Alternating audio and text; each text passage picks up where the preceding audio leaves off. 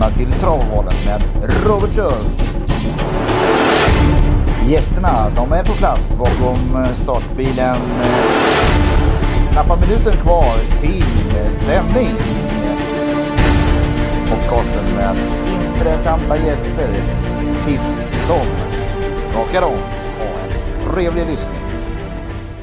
Jag är någon annanstans, har ingen aning vart jag ska. Jag tar mig fram, men ingen bryr sig om mig.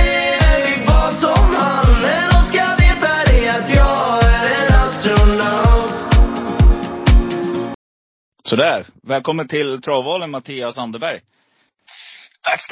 Tack ska du ha Robert. Spännande, du sitter i en studio eller hur? Exakt, ja. Studio inom citationstecken kanske. För att jag sitter ute i bilen hemma bara för att jag får lite lugn och ro. Dessutom är det varmt och skönt, så att det var en bra idé tänker jag. Lugn och ro, hur ser Mattias? Det är lite så här. Vi pratade lite snabbt innan här. Jag vet inte, det här är ju min reflektion om, men jag tror att många delar det med mig. Det är lite mystik kring dig, för att man vet inte så mycket om det egentligen. Det går väl helt säkert att hitta information om man googlar, men jag valde den här gången att inte göra det, för jag kände att jag ville ställa frågorna rakt ut. Utan vem är Mattias Anderberg egentligen, och hur hamnar du i travet egentligen? Ja, det var många och stora frågor på en gång där. Men jag gillar ju att hålla lite låg profil på något sätt. Det är väl kanske relativt ovanligt om man håller på med TV. Men jag tycker om att göra det. Kanske inte stå längst fram på barrikaderna. Men jag har ju hållit på länge med travet. Alltså det är det enda jag har jobbat med hela mitt liv i princip. Jag är ju gammal. Så att jag har ju jobbat med det här sedan 98, det finns väl någon som har jobbat med det här ännu längre. Men av oss som jobbar på Kanal 75 till exempel med TV nu, så är det inte jättemånga som har jobbat sedan 98 liksom. Jag börjar på Dagens Spel, heter fortfarande. Och jag jobbar med travinformation, väggtidningar som ombud, den sista minuten, tipsen, Travtjänsten hade de under sitt paraply då. Och började även med ombudskanalen 2001, ATGs ombudskanal som var föregångaren till ATG Live. Så då började jag med TV redan 2001 på det sättet mot ATG. Men sen så slutade jag på Dagens Spel, det var ju en härlig tid, men slutade 2006 där jag var där i 8 år. Och sen så då körde jag eget liksom konsult business och jobba åt kanalen då. Jag började göra program, åkte ut med Per Skoglund på vardagarna på den tiden. Det var ju liksom innan Per började med de riktigt stora sändningarna. Eller han var väl reporter ibland på V75 och så vidare. Men alltså det tog ju många år därifrån till att han blev den han är idag. Så att jag åkte runt mycket med Per på trav. Runt om i landet. Så det var ju en superkul tid. Och sen har det bara rullat på kan man säga. Vad heter det nästan då, om du, så lite, man kan säga så här, guldklocka inom travet, 25 år. Ja, men lite så, det känns det var ju somras egentligen. Började ju som ett sommarjobb på Dagens Spel i juni 98, så att det är väl 25 och ett halvt år då. Men du som mig då, du kommer in till travet via spelet egentligen. Det är där intresset liksom, det är där exakt. Ingången är. Ja, exakt, jag är inte... Jag är ju en stadsmänniska eller på sig, men jag har ju ingenting med djuren att göra på det sättet. Vilket är ibland kanske lite synd. Man känner väl mer och mer för den biten liksom. Det tror jag är vanligt, att många spelare också fastnar mer och mer för sporten och djuret och allt det där runt omkring bakom också. Det fanns ju kanske inte för 25 år sedan på det sättet. Men nu är man ju så mycket på trav och ute på gårdar och grejer. Så att det kom ju naturligt. Men det var ju bara spelet för mig från början. Jag har ju spelat sedan jag var 13 liksom. På olika saker. Och ganska snabbt fastnar man ju för travet. Så att, i 35 år har man väl spelat på trav. Sen 88-89 kanske. Ja, det är som en annan då. Det låter ungefär lika. Men är du delägare i någon häst idag? Eller har du... Ja, jag har svansen på några stycken. Hos Patrik Färnlund då, som är en nära vän. Vi bor ju nära varandra och så att, och åker ofta på trav ihop. Så att, där har jag en häst, eller med på en häst. Och sen är jag med på 3 stycken hos Johan Untersteiner. Och sen är jag med på en gallopör också på Blå Park. Som Åke Olsson har dragit med mig på. Så att, det är kul. Ja, Patrik Färnlund, han huserar ju på Rombetraget tillsammans med Jasmin. Och det är mycket hopp står vi till dem där, som att bli säkert någon kanon som kommer komma fram från det stallet. De har ju riktigt fint stall, men det var lite sjukdomar där på sistone, tyckte jag läste mig till. Ja, exakt. Under hösten här så jag ställde av alla hästar under några veckors tid och liksom gjorde en omstart. Men efter det har det ju gått bra igen. Så att, ja, det var ju superkul med tvååringen där, Kofeid och så, som de har firat stora framgångar med och sådär. Så att, det går jättebra för dem. De är ju så otroligt perfektionistiska i allting de gör. De gör ju allting rätt liksom, med ett litet material och sådär.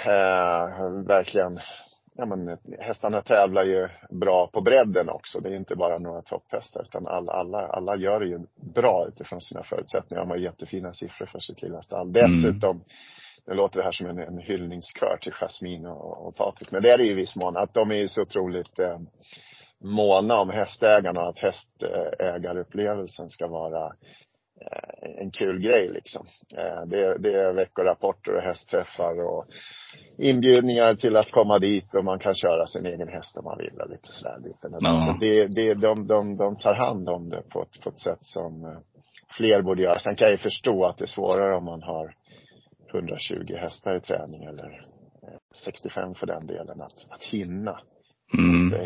Ta hand om alla hästägare på det sättet. Alltså det är den som funderar på en bra hästägarupplevelse, så kan man ringa till Jasmin och Patrik. De är dessutom bra på att scouta på auktioner och annat sätt.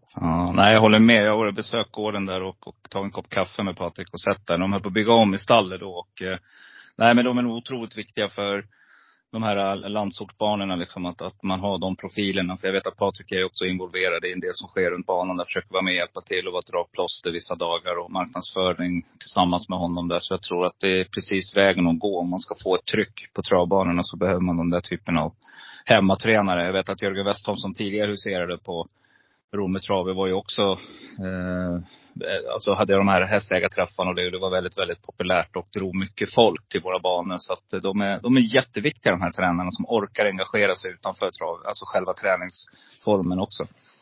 Ja, verkligen, verkligen. För det är ju, hästägande är ju som bekant sällan en bra affärsidé liksom. Men då vill man i alla fall ha det där lite runt omkring. Det är det man betalar för i princip. Sen är ju Patrik också lite sån här pistolskjutarreporter. Han vågar ju fråga de här obekväma frågorna i direktsändning i live-rutan också, som jag gillar. Så att det brukar hända lite grejer när han står på stallbacken. Ja, men exakt. Han är ju orädd, och det är en jättebra egenskap.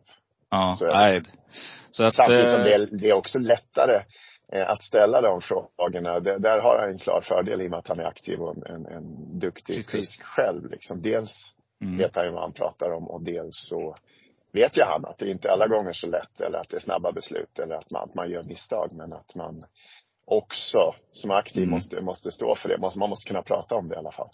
Precis. Men du, Dalarna nämnde du. Det är liksom där du började då, i Dalarna.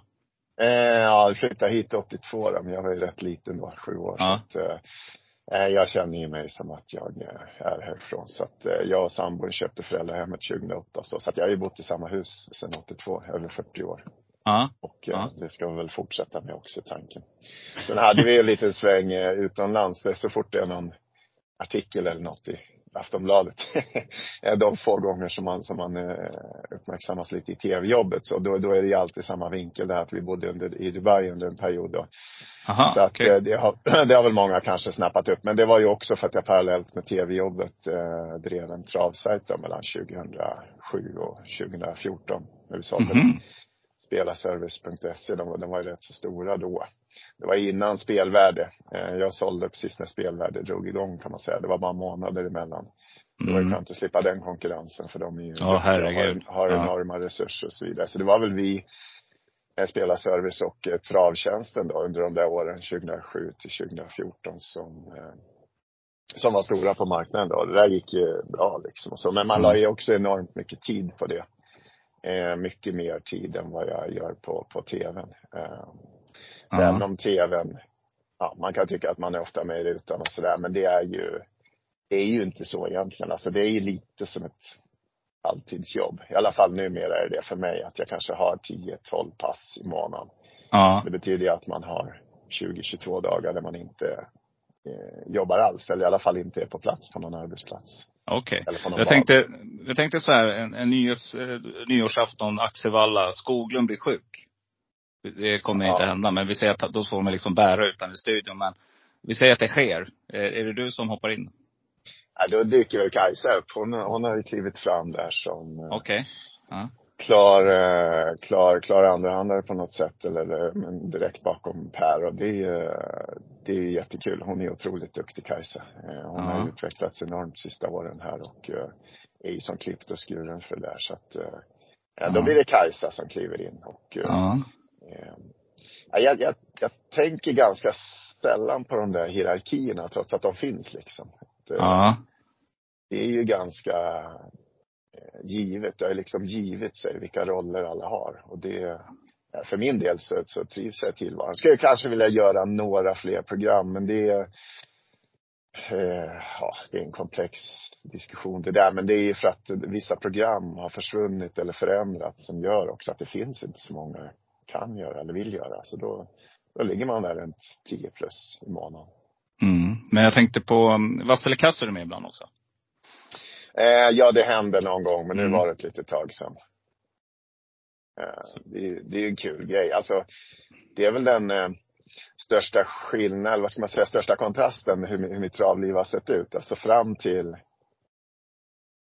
jag började med tv, då har det ju bara varit tips hela mitt liv ju. Alltså antingen har man spelat själv eller så har man sålt tips då och gjort tips i under spelarserviceparaply då, eller på dagens spel.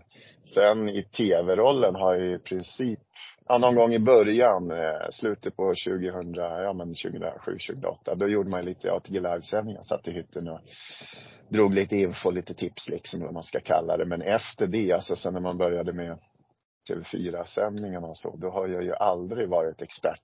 Exakt. Utan bara neutrala roller, alltså programledare, kommentator, reporter. Hur det då? Men det gillar jag ju bättre, höll jag på att säga. Med tanke på hur länge jag håller på med trav och spelat och gjort tips, så är jag ju förvånansvärt dålig på tips. Det är jag ganska öppen med. Alltså dålig på spel och vinner aldrig någonting. Men det har man ju kommit till självinsikt om ju. Jag tror att det är bättre att veta om det än att man tror att man är världsbäst. Så att man inte är expert i några sändningar, för mig är det bara skönt liksom. De enda som liksom får stryk i sociala medier med jämna mellanrum eller vad det nu kan vara, det är ju tipparna, trots att det är en enormt otacksam uppgift. Det är ju inte lätt. Det vet väl alla som håller på med det här. Det är bara de som inte håller på med det här som tror att det är lätt. Men jag peppar ganska... Jag har varit några, du vet, som har attackerat. Alltså vi ger ju tips då i olika former. Och så, sen är väl den här podden är väl väldigt tydlig med att vi letar skrällar och inte bara går på favoriter och sådär. Men det är väl en sån podd liksom. De som vill hitta de här ensamkarhästarna, jag tror de gillar vår... När vi går igenom loppen. Men det är ju klart att det kommer någon sån där attacker liksom. Och det är ju lika tråkigt varje gång att man ska behöva uppleva det. För att det är ju, som jag brukar säga, det finns ju en play-knapp. Trots även på våra nya moderna apparater, så behöver man inte lyssna om man inte vill. Utan det är upp till spelarna när man ändrar. Man kan ju ha en spik i början av veckan och sen sker någonting. Allt från väderomslag till... Man har räknat med att den ska gå barfota, det blir skor, och du vet, helt plötsligt så byter man ju strategi helt enkelt. Och så man spelar in podden på onsdag kväll, vilket jag ofta gör då, inför lördagarna. Och så tycker några att man är helt dum i huvudet som har liksom ändrat sitt drag. Men så är det ju. Men det är så jävla konstigt det där. Jag har aldrig riktigt förstått de där attackerna som kommer ibland, eller kritiken eller hånandet i sociala medier eller vad det nu må vara. För att jag tycker inte att vad ska man säga, att själva sluttipset i sig är det viktigaste, utan man får ju alltid nya infallsvinklar, så tongångarna, resonemangen och analyserna. Man får ju alltid någon aha-upplevelse vad man än lyssnar på eller läser. Därför kan jag bara, allt är bra nästan. Så vi där de som gör det, eller de som står bakom det liksom, ändå har gjort jobbet och pålästa. Så det är det är ju alla som jobbar med tv eller som gör tips professionellt eller poddar så där, de har ju bra koll oftast liksom. Du så nämnde det själv. Vad är liksom största vinsten då? För det är en sån här oundviklig fråga. Den brukar på... Vi tar V75 då, för då har vi säkert vunnit på lite V5 och grejer också. Men, ja, men det är så här dryga sexsiffrigt liksom. Alltså 750-180 ja. 000 sådär. Ja. Och inte ensam heller, utan tillsammans med andra. Så att, det känns ju som att man ett tiotal gånger har varit nära...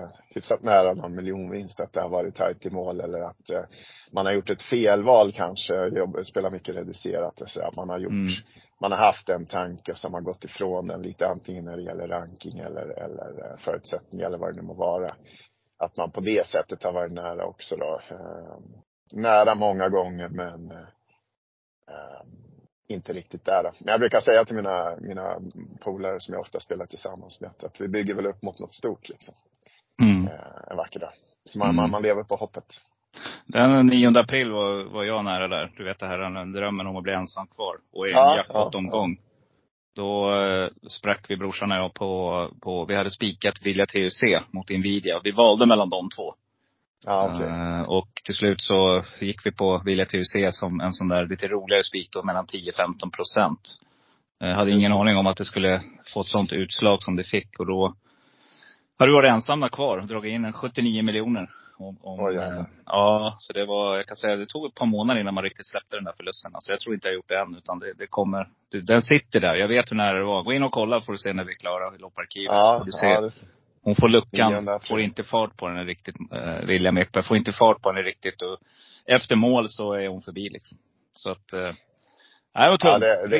det brukar jag också säga. Hellre vara en bit ifrån resten av livet än att vara ruggigt nära, torska på något målfot eller så. Det är svårt att...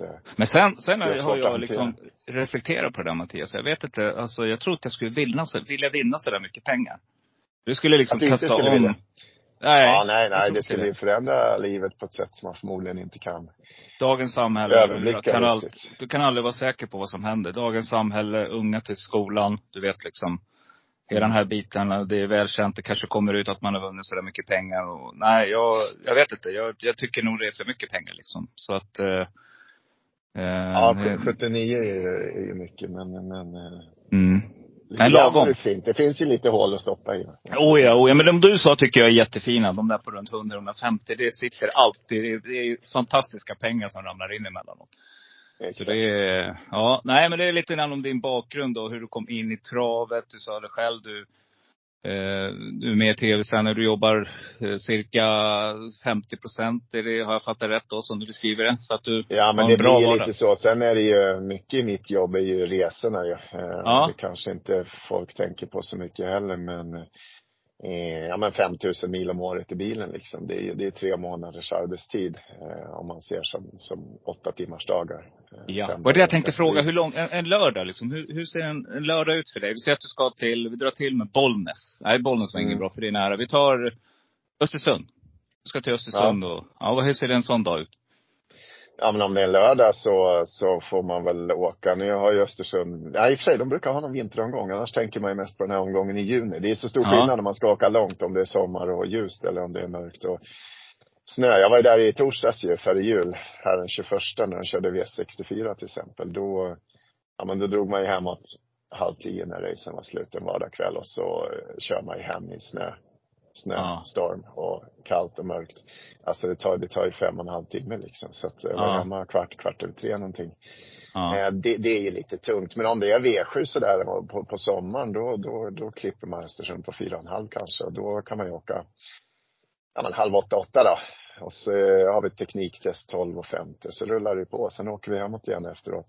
Och när jag säger vi, då är det för att just när det gäller V7 som du frågade om, då är det ju påfallande ofta både jag och Patrik som har varsin roll. Antingen att han och jag sitter i hytten eller att han är reporter och jag kommenterar eller sådär. Så att då åker vi nästan alltid tillsammans i och med att vi bara bor mindre än 2 mil ifrån varandra.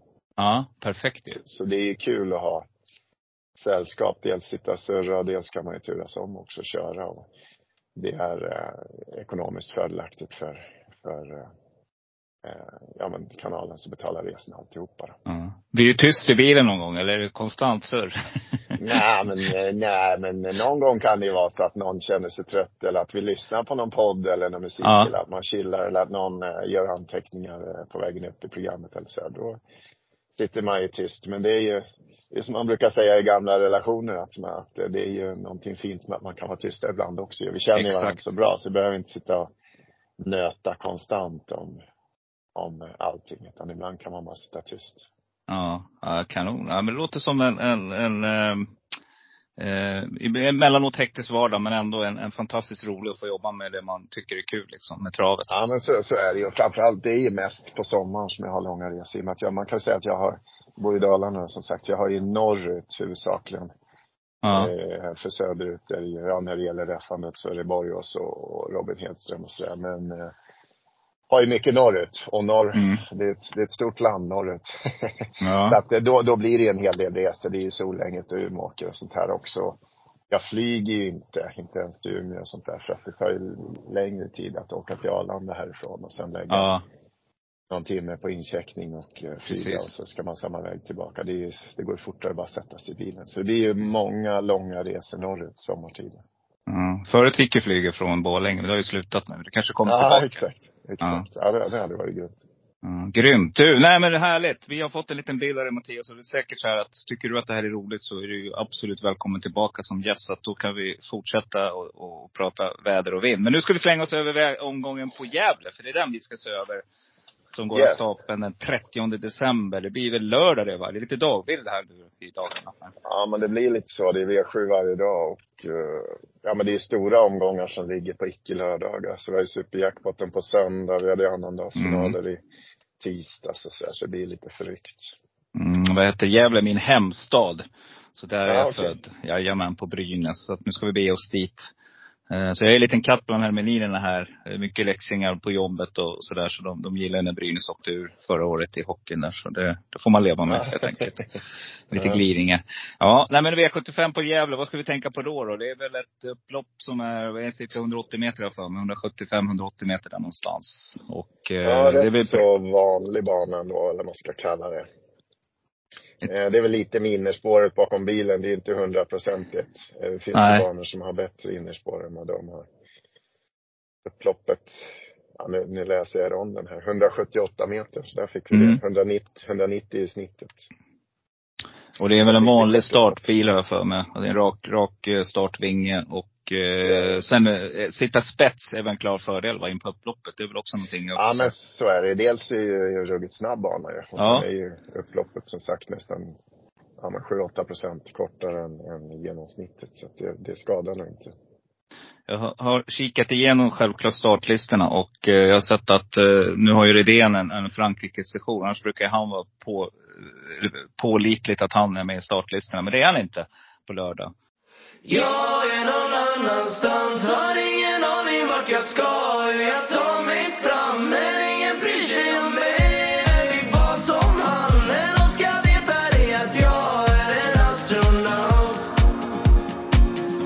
Så vi får väl se. Vi ska väl gå igenom. Vi börjar med V75 1 då. Det är ett voltstartslopp över 2140 meter. Och det är ett klass 1-försök. Och här kommer en favorit att tillhöra de bakre leden. Nummer 12, Winterburn, med Magnus A. Djuse.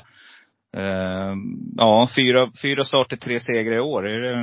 Går du rakt ut här?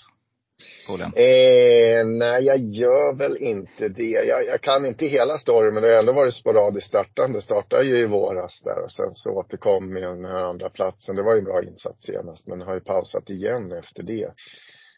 Så att det är väl lite rassligt. Han har varit struken för sjukdom också, så att jag är inte helt säker på formen. Annars är det en bra häst. Bra namn också. Winterburn, eller Winterburst. Precis. Men från sport 12 så det är ingenting man går rakt ut på i alla fall. Jag gillar ju Bottnas Justin nummer 5. Jobbade ju där på Gävle när han vann näst senast. Det var ju ruggigt bra snack kring honom då. Jag vet att Röckling gillar den där. Och han var bra då från ledningen. Sen gick han ju bra senast från dåligt läge på V7 Bollnäs. Och det är ju ingen riktig sprinter, så att det där var nog gynnsamt. Få upp lite fart i benen, rassla på med en 12-tid utan att gå i botten heller kanske riktigt. Spår 5 i volten är väl inte topp men han är rätt så bra första stegen ändå.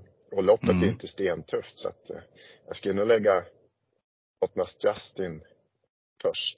Nu ska jag säga också att jag har inte lagt 20 timmar på den här omgången, så att det är mest feeling-grejer som jag drar. Men yep. Jag gillar Bottnas Justin och jag tycker att det är en bra uppgift ändå. Sen kanske Winterburn är bättre, men han behöver väl vara 20 meter bättre än vad Bottnas Justin är från det här läget.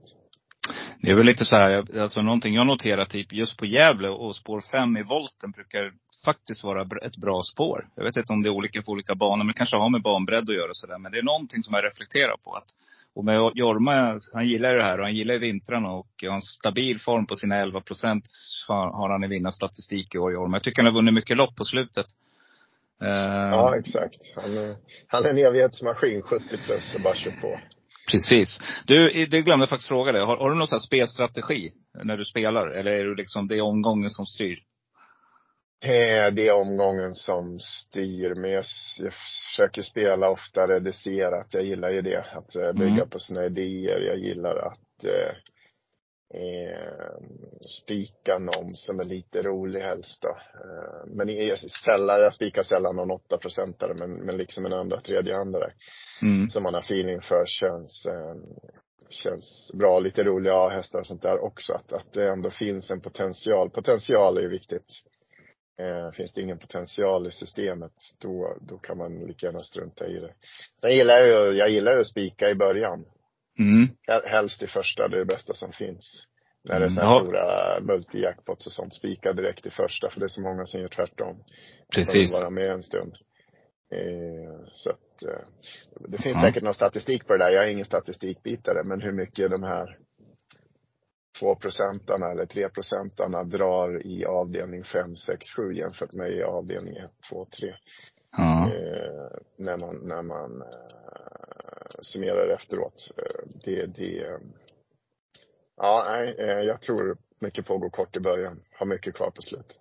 Jag har ett framgångsrikt system. Tyvärr har det varit ganska ebb i det här året. Men jag har ett system som heter spika i första. Det tvingas jag att spika i första alltid. Och precis som du säger, det är överraskande ofta som favoriterna vinner i första. Jag hade det som uttalad strategi för ett tag sedan här. Höll på några månader med det, att max förbruka 4 rader första 3 loppen. Alltså 1-1-4 eller 1-2-2 eller sådär. Och så la man väldigt mycket kraft på de 3 första bara. Sen resten kan man ju nästan gardera ihop ju, om man spelar reducerat.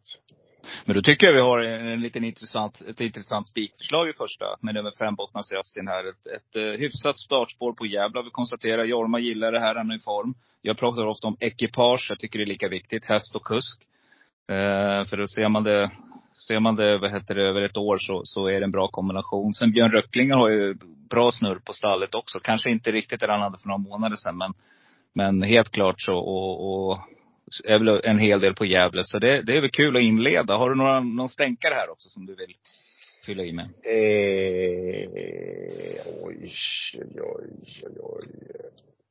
Ja, det. Nej, alltså, loppet är inte speciellt bra, ska jag säga. Nej. Det är ju det är inte det bästa klass 1-försöket som har körts i år. Och 5 och 12 är mycket bättre än de andra. Det är ju känslan.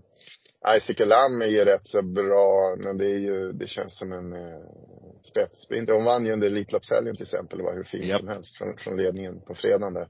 Men hon har ju helt fel förutsättningar, känns det som, med spår 8 i volten. Nej, jag har ingen feeling för att det ska skrälla. Då blir man ju ännu mer manad att ta ställning om det är 5 och 12 till exempel. Jag har ett system som heter ensam kvar. Där kommer jag också att jag har 2 system jag lägger in. Och på det ena då kommer jag spika, som det ser ut nu, nummer 5 Bottnas Justin. Men jag tar med nummer 3 Freckless på spåret. Spår 3 Ulf Olsson. Jag vet att han inte har vunnit på 14 starter, men det är en sån där, kommer att sitta bra på det. Hemmabana. Ta med nummer 1 Boykott. Alltid nummer 1 Mattias. Det är mitt skrällspår. Det är ju märkligt alltså hur de här hästarna bara hittar mål ibland, som man aldrig har trott på. Och mitt drag i loppet, det måste ändå bli nummer 7 Dino Cream. Här tycker jag är klart intressant. Gick en 12-tid sist på Bjerke. Eller för 2 starter sen. 3 starter sen blir det. Men 9 starter, 3 vinster, springspår. kommer sitta bra på det. Så att Oskar Kjellin-Blom, han vinner mycket lopp på Gävle. Så den plockar jag med också som en trolig sträck. Ja, det är kul att du nämner henne, för att henne har jag järnkoll på, haft hela livet. För det är min bankman som äger och fött upp. Aha. Okay. Så att han har följt hela vägen. Hon är där bra, hon var ju bra. Hon mötte ju Bottnas Justin senast där på Gävle och höll bra efter att ha varit inblandad i en tuff öppning. Stod med bankmannen under loppet där, och ingen av oss trodde väl kanske att hon skulle få pengar efter den här inledningen. Hon höll ju bra som trea bakom Bottnas Justin då. Mm. Så att det var en bra insats. Skulle hon kunna rassla till täten då det är klart att hon skulle kunna duga. Mm. Hon var bra också om man ser kronor per start då. Så hon har tjänat dryga 14,5 mot Bottnas Justin 19,6. Så att, ja, det är, jag tror helt enkelt Winterburn överlägset där 42 000 per start. Så att det är en tuffing, men intressant första lopp. Vi spikar eller så hittar vi någon rolig skräll helt enkelt. Vi letar i de främre leden. V75 2, lite klurigare. Här har vi då ett tillägg på 20 meter vid hela 15 hästar från början till start. Men nu är det bara 14 då, nummer 14. Oskan har blivit struken. Men det är ett kallblodslopp och ett riktigt, för att säga, rökigt lopp. Hur gör vi här, Mattias? Det här är ju... Ja, men det här är mitt bästa lopp i omgången. Jag glömde nämna att jag jobbar åt Travronden också, eftersom jag jobbar halvtid åt kanalen. Och det här loppet har jag gjort åt Travronden den här veckan. Så att jag har ju rankat det här i tidningen, och jag har ringt många i loppet också då, så att det här loppet är det jag ska ha koll på. Nej, jag kan inte säga det. Jag gillar kallbloden mycket. De är härliga och folket runt omkring kallbloden är ju härliga.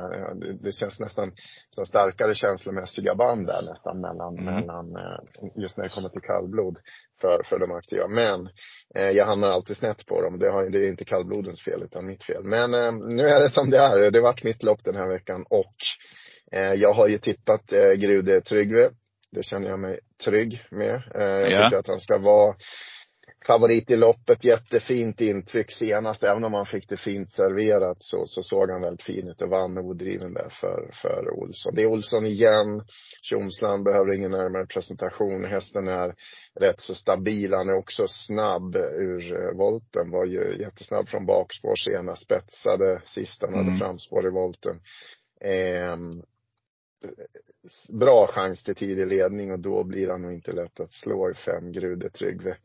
Spaningen i loppet, eller man ska säga den roligaste emot, det tycker jag är ett Holmes Pegasus. Nu radar inte han upp segrarna. Han har ju inte vunnit i år till exempel, men han har ju mött kulltoppen hela tiden. Var ju 5 i derbyt, gick, nu ser man inte det i raden här, derbyfinalen, men jag tror han gick 24,5 där i derbyfinalen full väg, och har ju på det sättet skaffas en helt annan hårdhet. Sen pratade jag med Alf Nord som tränar där tidigare i veckan, eller före jul här precis när listorna kom, och han låter ruggigt nöjd med sin häst. Han har ju aldrig startat på vintern. Han är ju bara 4 år, men han har inte startat på vintern tidigare, så det blir första gången han tävlar på hakar och sådär. Så han hade ju tänkt ställa av honom efter sista starten på Gävle, men han kände så himla fin och har ett så bra lopp här, så att han kunde inte hålla sig från att anmäla. Så han låter ju ruggigt nöjd med hur hästen känns. Dessutom är han startsnabb.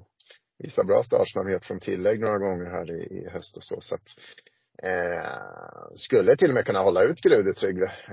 Sen kan sextrollbackens otur vara med och häxa lite i spetsstriden, men Holmes Pegasus ser rätt bra ut. Thomas Pettersson vass i volten, inte minst på Gävle Bollnäs då, här hans banor. Holmes Pegasus är intressant. Skulle kunna ta första årsegen i säsongens 11:e timme. Men som sagt, jag gillade verkligen intrycket på Grude Trygve senast, jag lägger den etta.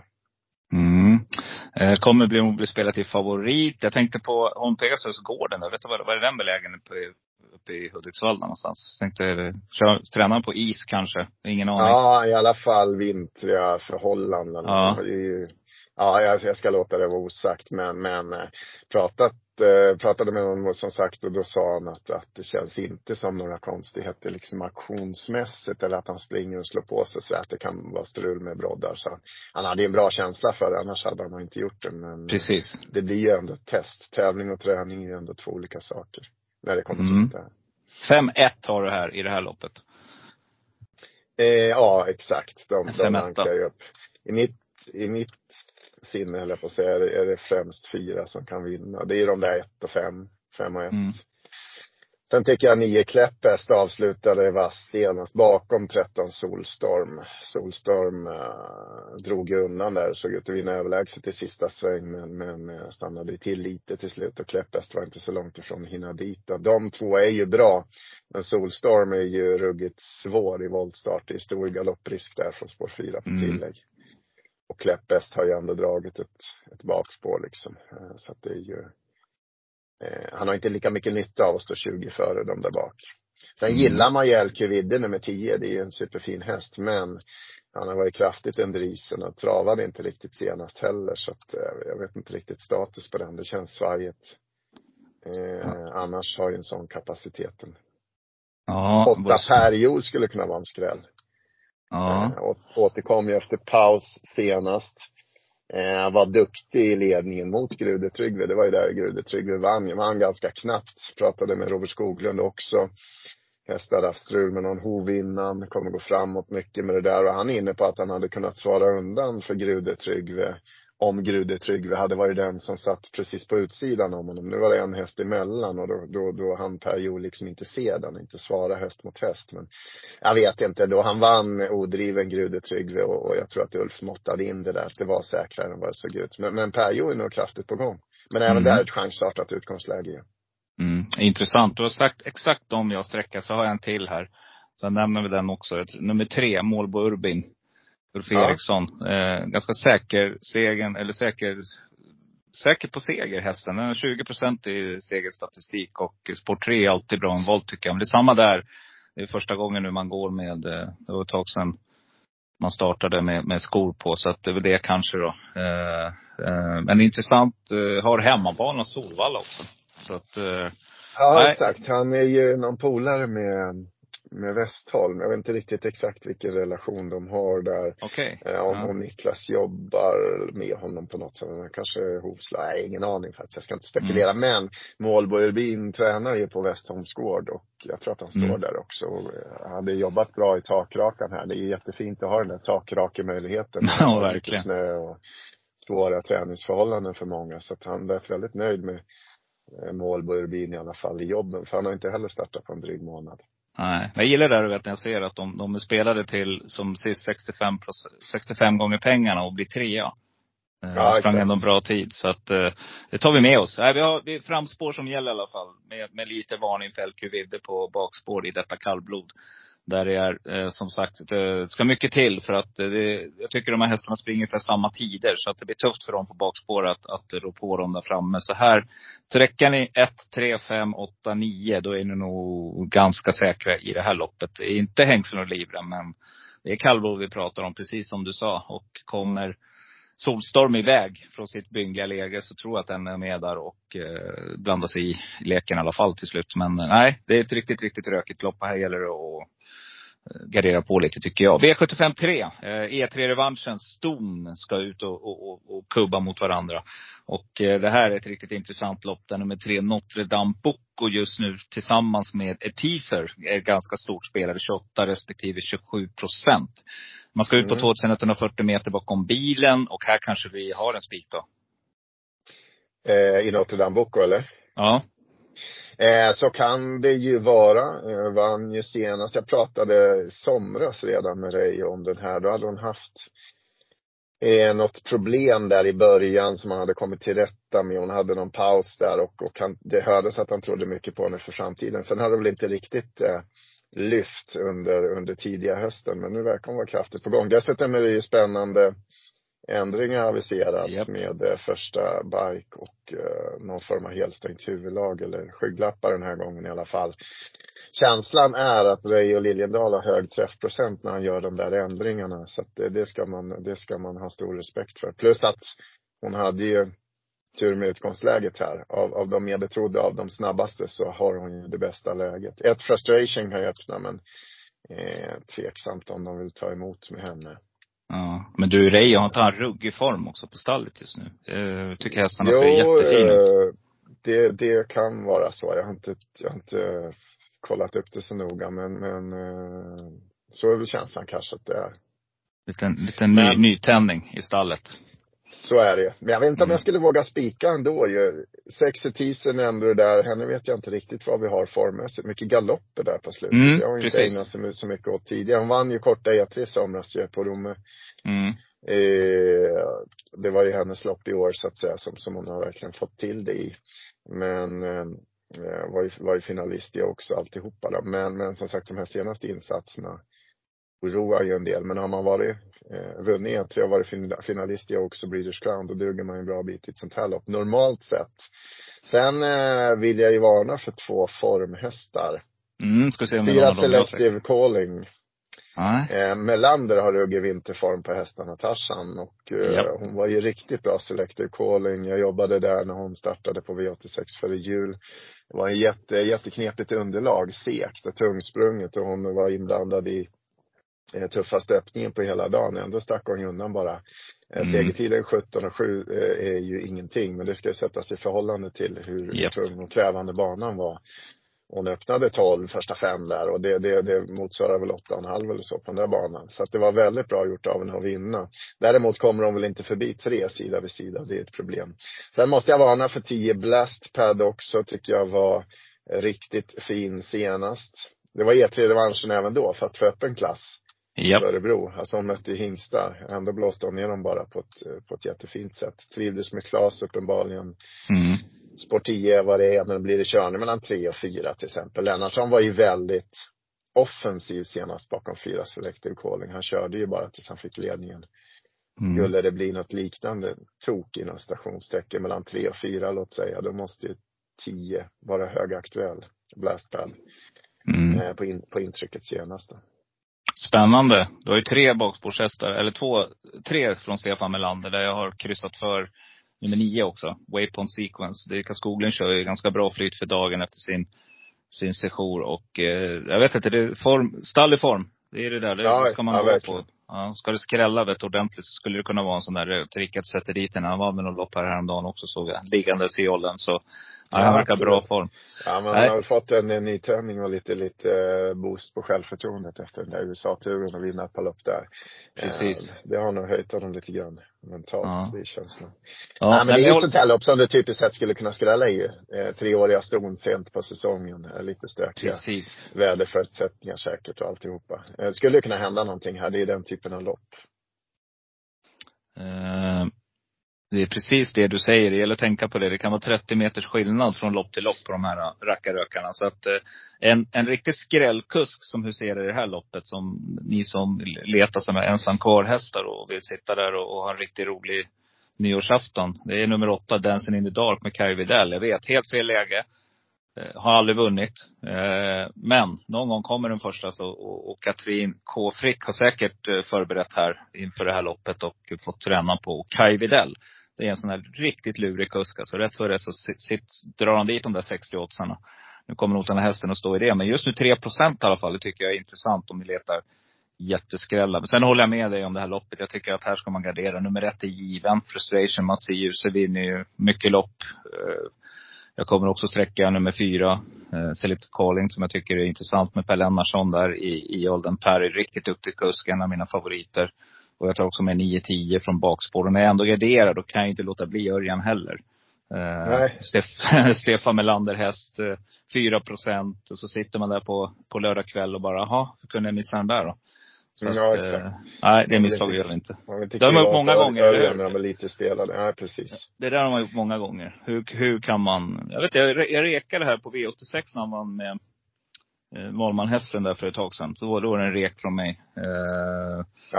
Från bakspår. Och 3% och sådär totalt bortglömd. För då spelade vi in på onsdagen. Och så sa jag det då att... Eller på tisdagen spelade vi in. Så då gav jag lite... Vi släppte podden lite tidigare. Så då gav jag lite tips. Så det är just en sån här läskig Kiström-häst här. 4% stalliform i sträckar.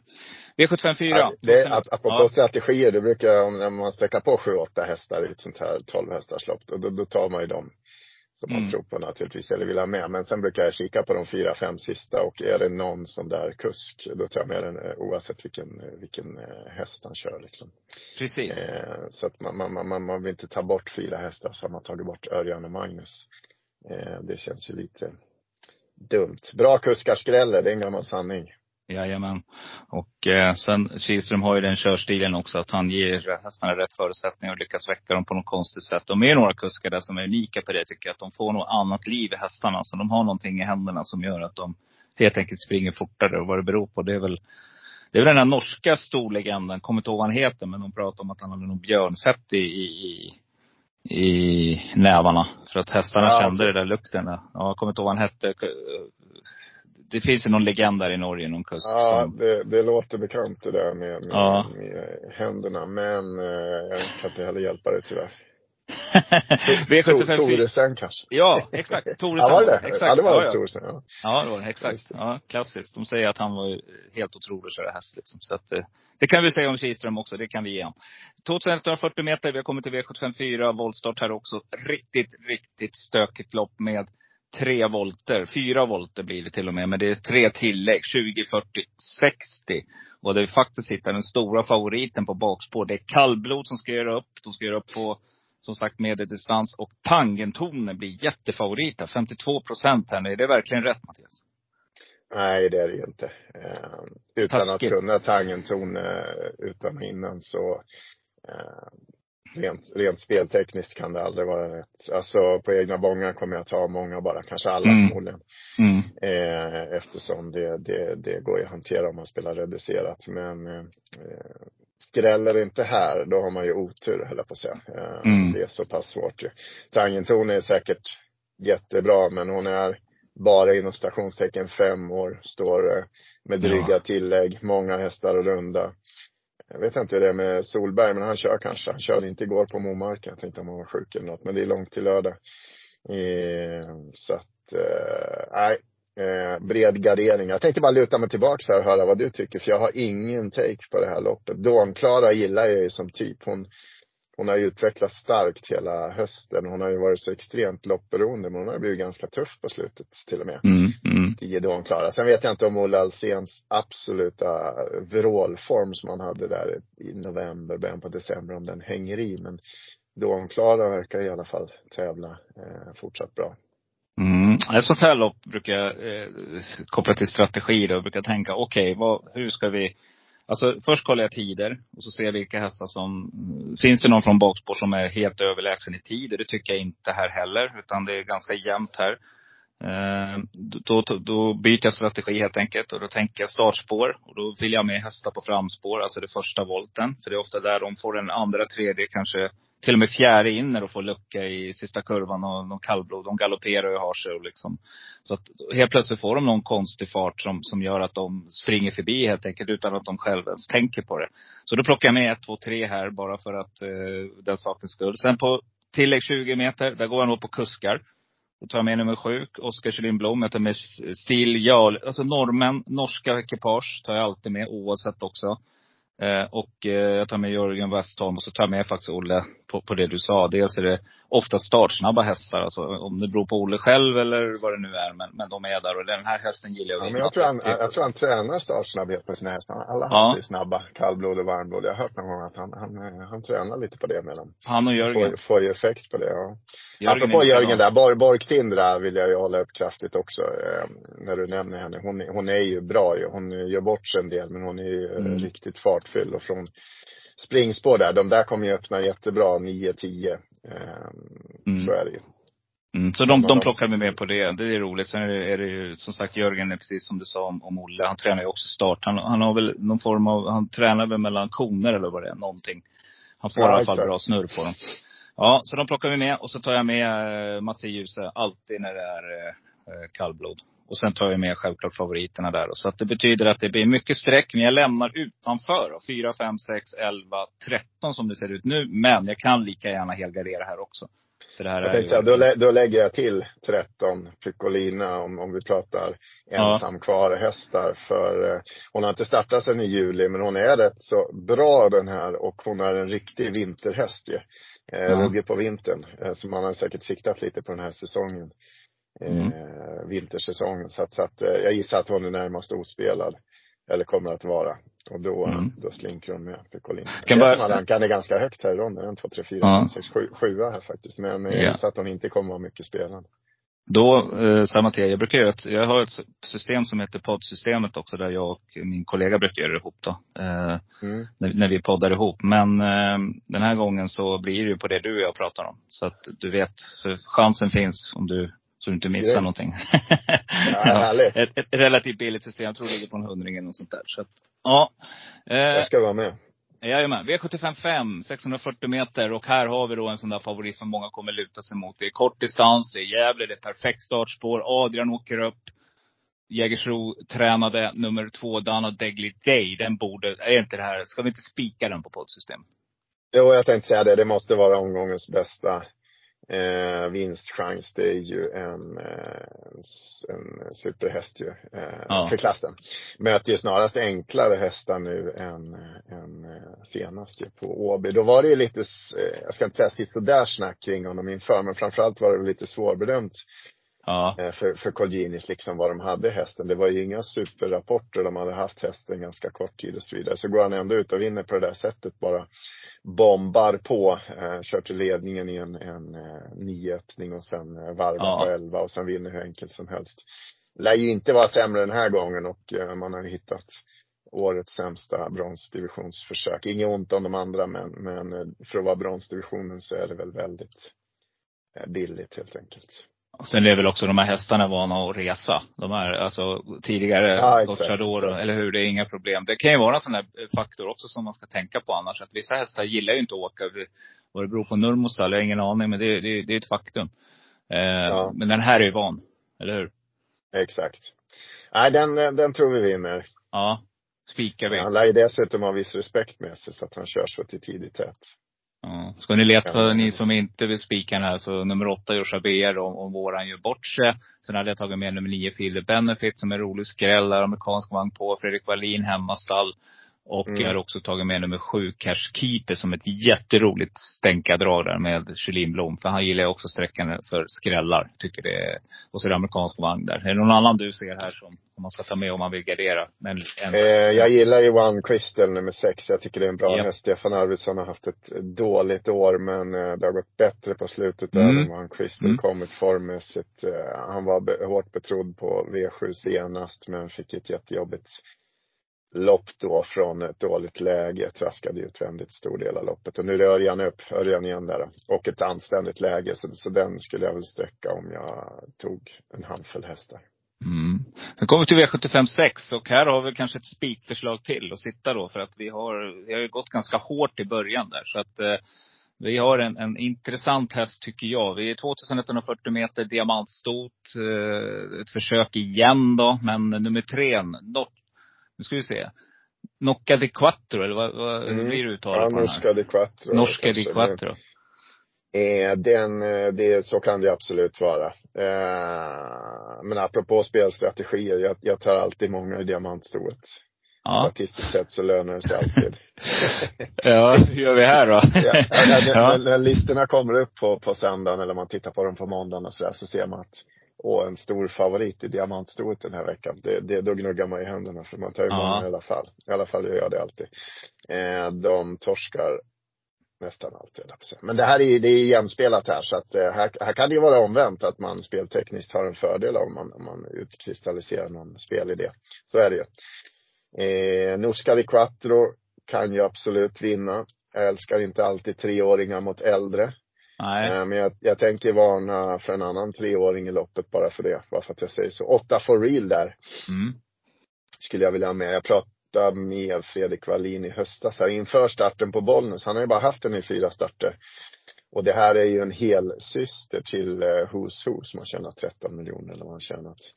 Och inför starten på Bollnäs för 3 starter sen, då hade Fredrik Wallin varit inne på Rombetraget av alla ställen. Han är ju jävligt tränare, men han har varit inne på Rombetraget och testat av For Real i ett rejält banjobb, där hon gick 16 fullväg på ett otroligt bra sätt. Men då hoppade hon ju dubbelt på Bollnäs, så då tappade man bort den lite. Så gick hon ut och vann till 13 gånger på valla gången efter, bara för det. Så där är det ju ofta, att man är på dem en start för tidigt. Sen var ju hon med i det där ganska relativt tuffa E3-revanschen som Blastpad vann senast på Örebro då, stallkamraten. Men hon gjorde ett bra lopp ändå. Hon har inte mött sådär bra hästar så många gånger tidigare i alla fall. Även om hon har varit med i lite åkskval och sånt. Passande smygläge. Jag tror att hon är bättre än raden och att hon ändå är intressant. Jag vet inte hur mycket hon kan bli spelad. Men jag ser att de har rankat henne 8 här i ronden. Kanske 10% kanske. Ja, mellan kanske 5 och 10. Ja. Så att henne vill jag i alla fall ha med. Jag har följt henne så mycket. Jag tror att hon är mycket bättre än vad raden antyder.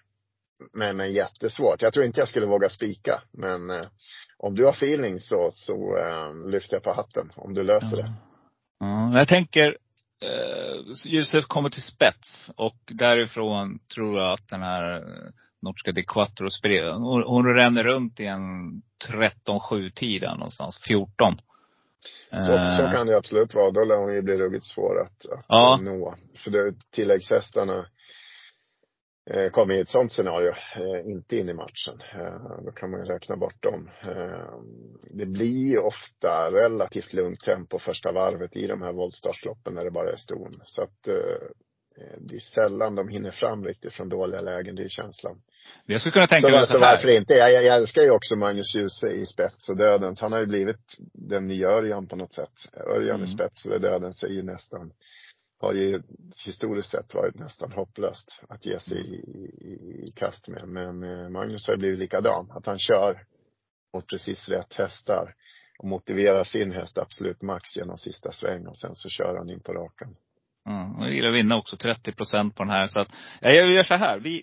Jag ska få lite inside från vad det gäller Fredrik Wallin också. Jag har ju en kompis som är i det stallet. För detta poddkollegan här, Fredrik Eriksson, som nu med tränar åt Fredrik Wallin. Han går lärlingsutbildning på Solvalla. Så jag ska kolla lite i läget. Så det skulle kunna vara så att vi spikar 3 eller 8.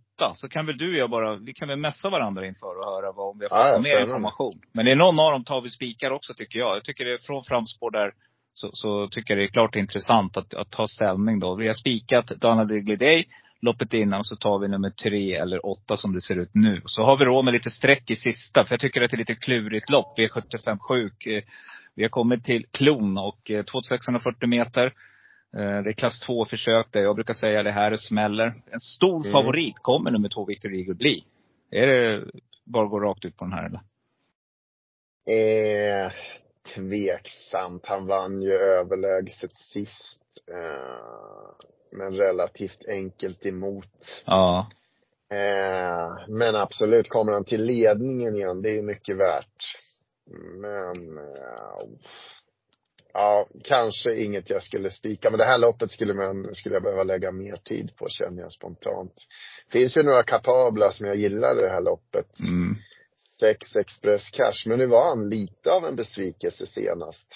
Trodde nog att han skulle kunna bättre. Men det är nog en bra distans för honom i alla fall. Med 2,6. Det var ju det senast också i och för sig. Men jag tror att han kan bättre än senast. Sen tror jag att ett Everloving är ganska bra också. Gjorde ett bra lopp utvändigt om Jack Meras där på V7 sist.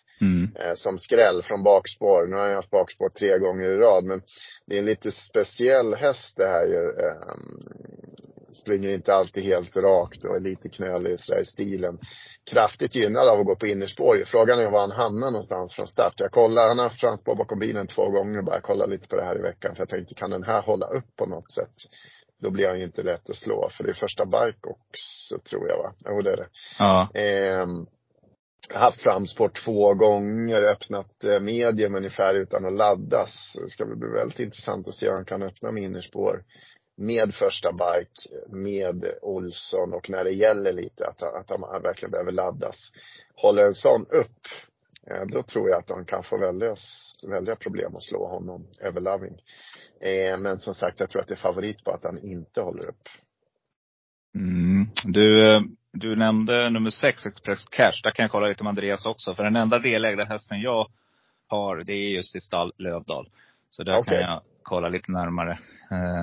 Vi har ju Delon Griff är med och på en svans där också. En 10-ondel. Så det är riktigt kul faktiskt. Mm. Så du kan jag kolla lite läget inför. För jag vet att han har pratat om den här hästen. Så att, det är klart intressant. 6% Everloving, 8%. Men någonting som jag noterar här, Mattias, det är när jag går in och kollar segerprocent. Det har jag som faktor 2 när jag gör mina tips. Jag rabblar lite snabbt här. 31, 27, 11, 18, 60, 38, 10, 33, 15, 20, 17, 27. Du hör, alltså här har du kapabla hästar. Så gör favoriten bort sig så kan i stort sett vem som helst vinna. Ja, verkligen. Verkligen. Bengt, 60% vinst. Jag var tvungen att börja scrolla här listan, men det var Bengt, just nu. Ja. Ja, det glömmer man snabbt att han har vunnit så mycket lopp. Men han har gjort så få starter också. Men det är ju helt sant. Han fick stryk av Everloving senast. Ja, precis. Men Magnus A. Djurs sitter bakom en 33% där, alltså, som vinner 33% av sina lopp till 2%. Nej, här ska vi se till att få lite streck kvar så vi kan ha lite kul på nyårsafton, tycker jag. Det låter bra. Ja. Du, vi har tagit sig igenom det här. Grymt. Tog en timme. Ja, men toppen kul, ja. Ja. 20-30 minuter tippar jag på, men det blev helt fel. Ja, det lovar jag. Att blir det nog fler gånger så blir det inte så långt. Men jag vill bara avsluta med grejer, Mattias. Jag vill bara säga det. Jag slår på V75 där. Jag brukar sitta och kolla liven. Sen kollar jag alltid tv-sändningarna när jag kommer till själva loppen. Så brukar jag alltid glädjas när jag hör din röst. För att jag brukar säga det är viktigt. Ja, det är viktigt med den här rösten, tycker jag också. Hur man, både du, Borgås, även då när han var aktiv tidigare, Raffe, tycker jag hade en sån här skön behaglig röst som tyvärr hastigt gick bort för tidigt. Och han var också en återkommande inslag i podden. Han var alltid med vid jul. Vi hade planerat det faktiskt att han skulle vara med här nu inför jul också. Men tyvärr blev det inte så. Supertråkigt. Han har ju haft mycket god relation till genom åren. Också, utanför travet också. Så att det är intressant. Ja, supertråkigt. Jag spelade hockey med hans bror Peter Wadsmo i många år i AIK bland annat också. Så nej, riktigt tråkigt. Men jag vill komma till det. Jag avslutar med det, Mattias. Den där rösten är superviktig, tycker jag, när man sitter och tittar i tv-rutan. Och du har en väldigt behaglig röst. Så det är cred till den. Grymt. Ja, det är skönt att höra. Vad kul att vara med, Robin. Ja, kul. Då hörs vi. Och ja, vi hörs inför. Vi har lite SMS-kontakt och lite nästallrapporter. Och så tackar jag supermycket för att du vill vara med. Ja, jag hoppas gärna att man vara med på. Ja, det måste du. Så jag skickar länken. Grymt. Lycka till i framtiden och var rädd om det. Tack så mycket. Så är det med det, bara håll till godo. Med den värld jag fick till så bra. Att vända som mig är okej, håll till godo. Men hörru, vet du vad, jag måste dra. Säg det till mig, okej, håll till godo. För nu ska jag ta din båt. Nu säger jag hej till dig, håll till godo. För jag får inget fint om jag blir våt. Håll till godo, håll till godo. Och tack hörru!